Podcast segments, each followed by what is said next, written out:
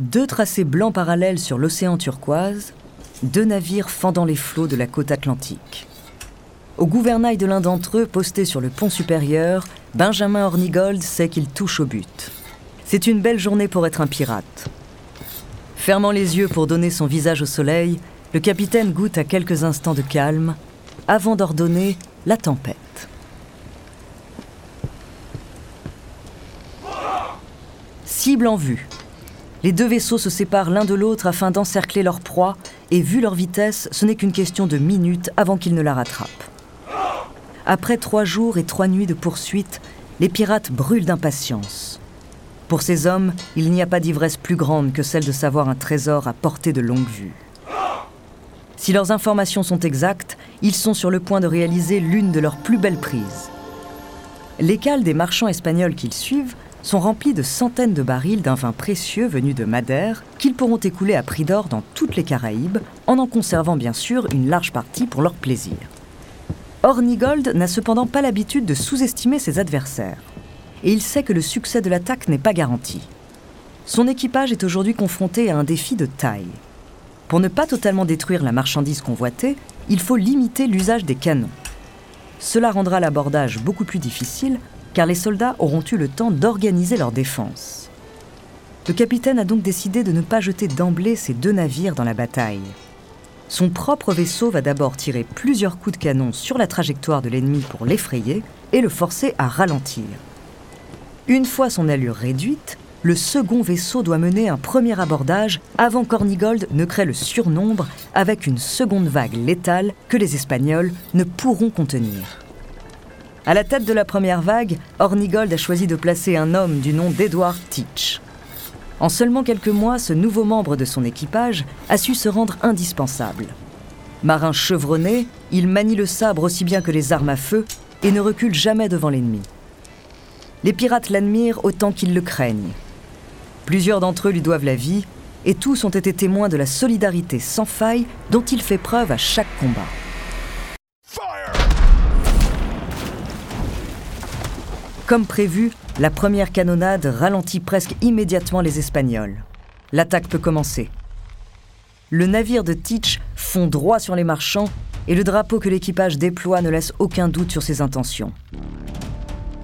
À la place du traditionnel tissu noir, une étoffe rouge à tête de mort est hissée sur le mât principal. Tous les marins du monde savent que cette couleur n'a qu'une seule signification : pas de quartier. Ce jour-là, Edward Teach monte encore le premier sur le pont du navire marchand. Il embroche 2 Espagnols d'un seul coup d'épée, plonge au sol pour esquiver une baïonnette et se relève en ramassant un pistolet. Son tir fracasse la tête d'un 3e homme qui bascule par-dessus bord.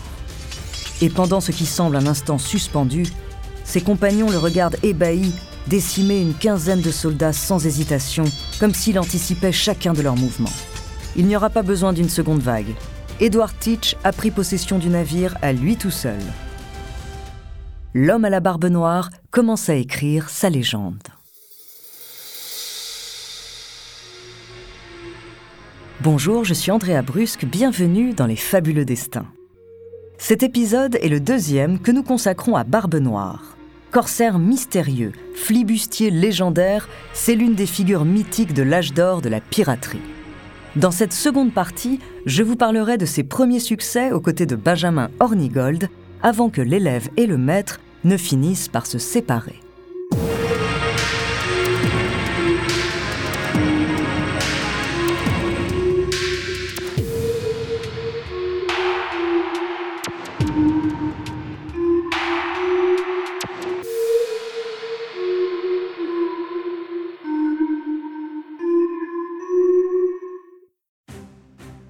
Au cours de l'année 1717, Benjamin Hornigold et ses pirates multiplient les succès dans les Caraïbes.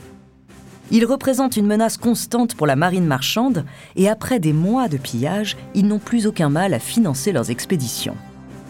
Si leur réputation n'est plus à faire dans la République des pirates, c'est aussi grâce à un homme en particulier qui n'a cessé de monter au sein de la hiérarchie ces derniers mois, Edward Teach. Hornigold a tout de suite remarqué ce pirate sans peur qui ne vit que pour la mer, le rhum et les combats. À Nassau, la capitale des flibustiers, on a pourtant l'habitude de croiser des forces de la nature qui exhibent tout fièrement leurs cicatrices comme autant de preuves de virilité. Mais Teach est un cas à part. Plus encore que sa large carrure, c'est surtout son impressionnante barbe qui marque les esprits. Depuis quelque temps, cette dernière lui vaut d'ailleurs un surnom qui fait l'unanimité sur l'île de New Providence, Barbe Noire. Pour autant, ça n'est évidemment pas pour son apparence qu'il est apprécié de son capitaine. Teach sait lui-même que ce ne sont pas les cicatrices, le surnom et certainement pas la barbe qui font un pirate, ce sont ses actes. Dès qu'il faut se battre, il fait donc preuve d'aptitude extraordinaire. Mais de retour sur la terre ferme, son humeur alterne entre un silence ténébreux qui tend à l'isoler de jour et un goût prononcé pour les tavernes après la nuit tombée. Outre ces silences, ce qui intrigue le plus Hornigold, c'est le niveau d'instruction dont semble avoir bénéficié son nouvel homme fort. Il sait lire et écrire, rarissime chez les pirates. Fréquemment accompagnés de rhum, les deux hommes évoquent ainsi jusqu'à tard dans la nuit les lectures qui les ont marquées. Teach cite parfois d'illustres auteurs à ses compagnons, tentant même, non sans mal, de leur enseigner des rudiments de philosophie. Quoi qu'il en soit, le respect mutuel qui se développe entre Hornigold et Teach pousse leurs ambitions toujours plus loin. En associant l'expérience du premier à la témérité féroce du second, ils rêvent d'asseoir une domination totale sur les Caraïbes. Aujourd'hui, leurs deux navires s'apprêtent à mener un abordage des plus audacieux. Au sud-est de Porto Rico, ils vont tenter d'intercepter une frégate française de 300 tonnes armée de 40 canons, le Concorde. Bien qu'en infériorité numérique et moins bien armés, les pirates possèdent un avantage de taille sur le navire français. Leurs deux sloops, des vaisseaux légers, rapides, armés chacun d'une dizaine de canons, vont leur permettre de harceler le navire tout en le contournant sans cesse pour ne pas s'exposer à son artillerie dévastatrice. Ralenti, comme encombré par son poids, le Concorde peine à exploiter sa puissance de feu et se voit infliger des tirs d'une précision chirurgicale. Les Français subissent de lourdes pertes, en plus de voir leurs précieux canons démolis les uns après les autres. Tels des requins cernant progressivement leur proie, les sloops effectuent des cercles de plus en plus proches de la frégate. Ils comptent finir par aborder le navire des deux côtés. Cependant, les pirates souhaitent éviter d'affronter au corps à corps des dizaines de soldats de métier. Ils préféreraient leur laisser la vie sauve, pourvu qu'ils se rendent. Pour les inciter à déposer les armes, les sloops ne hissent pas leur drapeau rouge, mais leur drapeau noir, donnant le signal qu'ils n'ont pas l'intention d'exterminer les Français à tout prix. Leur stratégie s'avère payante. Aussi incroyable que cela puisse paraître, les pirates se rendent maîtres du Concorde sans tirer un seul coup de feu. Il leur faudra bien sûr plusieurs semaines pour remettre la frégate en état, mais une fois réparée, elle sillonnera les mers escortée par les deux sloops. Hornigold, Teach et leurs hommes deviendront alors inarrêtables.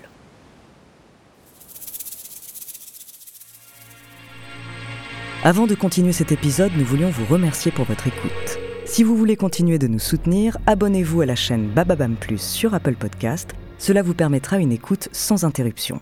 Ou bien écoutez ce message de notre partenaire sans qui ce podcast ne pourrait exister. On se retrouve tout de suite après.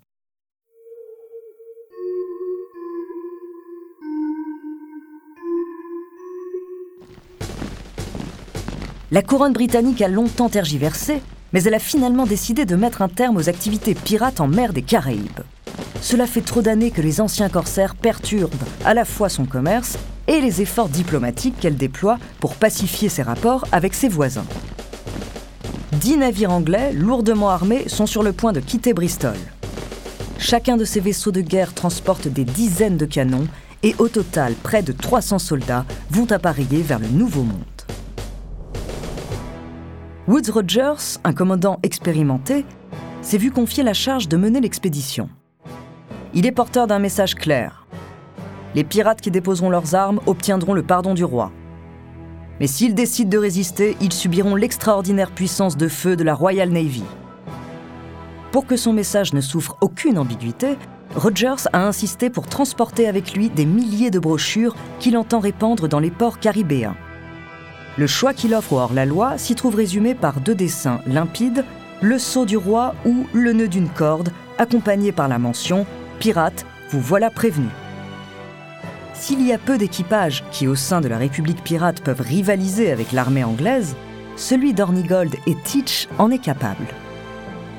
Mais l'ultimatum posé par Rogers va diviser pour la première fois cet équipage, dont la cohésion semblait jusqu'ici immuable. Depuis qu'il sévit dans les Caraïbes, et en souvenir des années durant lesquelles il a défendu la bannière de son roi, Hornigold a toujours catégoriquement refusé d'attaquer des navires anglais. Le capitaine se trouve donc à la croisée des chemins.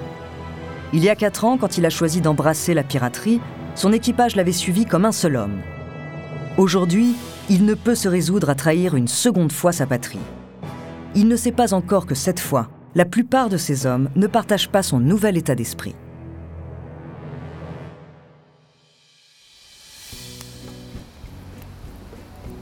Le soir du 28 novembre 1717, conformément au code qui l'a toujours guidé, l'équipage d'Hornigold va donc voter pour maintenir son capitaine ou le remplacer. Le débat qui précède l'instant fatidique est houleux, long, pesant, mais ne dégénère pas. Les compagnons unis depuis trop longtemps par des liens devenus fraternels au fil des combats n'iront jamais jusqu'à se battre entre eux. Tard dans la nuit, on décide qu'il est finalement l'heure de voter. À la lumière d'une lune pleine qui découpe des silhouettes argentées, les mains se lèvent une à une comme au premier jour. À l'évidence, le vote de Teach est attendu par tous. Il peut faire basculer nombre d'hommes d'un côté ou de l'autre. Mais ce soir-là, quand vient son tour, Edward Teach n'esquisse aucun mouvement. Assis dans le sable, le regard perdu dans un feu de camp qui n'offre plus que quelques braises rougeâtres, il se tait, se contentant de porter lentement à ses lèvres une gorgée de rhum. Son visage, comme ses doigts que l'on voit légèrement trembler sur sa bouteille, ne peuvent cacher son indicible tristesse. Le colosse à la barbe noire sait qu'il va perdre son mentor. Le vote se poursuit sans qu'aucun autre son ne soit entendu que l'écho de la mer des Caraïbes. Et Benjamin Hornigold est finalement destitué. Quelques jours plus tard, le capitaine emblématique s'apprête à quitter Nassau. Fidèle à ses principes, il n'éprouve pas de rancune à l'égard de ses hommes. Après tout, il leur a toujours demandé d'appliquer le code. Sans un mot, mais en mémoire des échanges qu'ils avaient pris l'habitude d'entretenir les soirs où la vie de pirate leur semblait la plus belle du monde, Teach glisse dans les mains d'Hornigold un livre d'Aristote dans lequel il a pris le soin d'inscrire lui-même cette phrase du philosophe « Il existe 3 sortes d'hommes, les vivants, les morts et les marins ».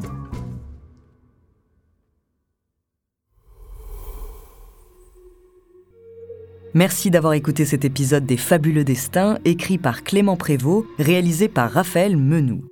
Dans le prochain épisode, je vous parlerai du coup le plus éclatant de Barbe Noire, le blocus de Charleston.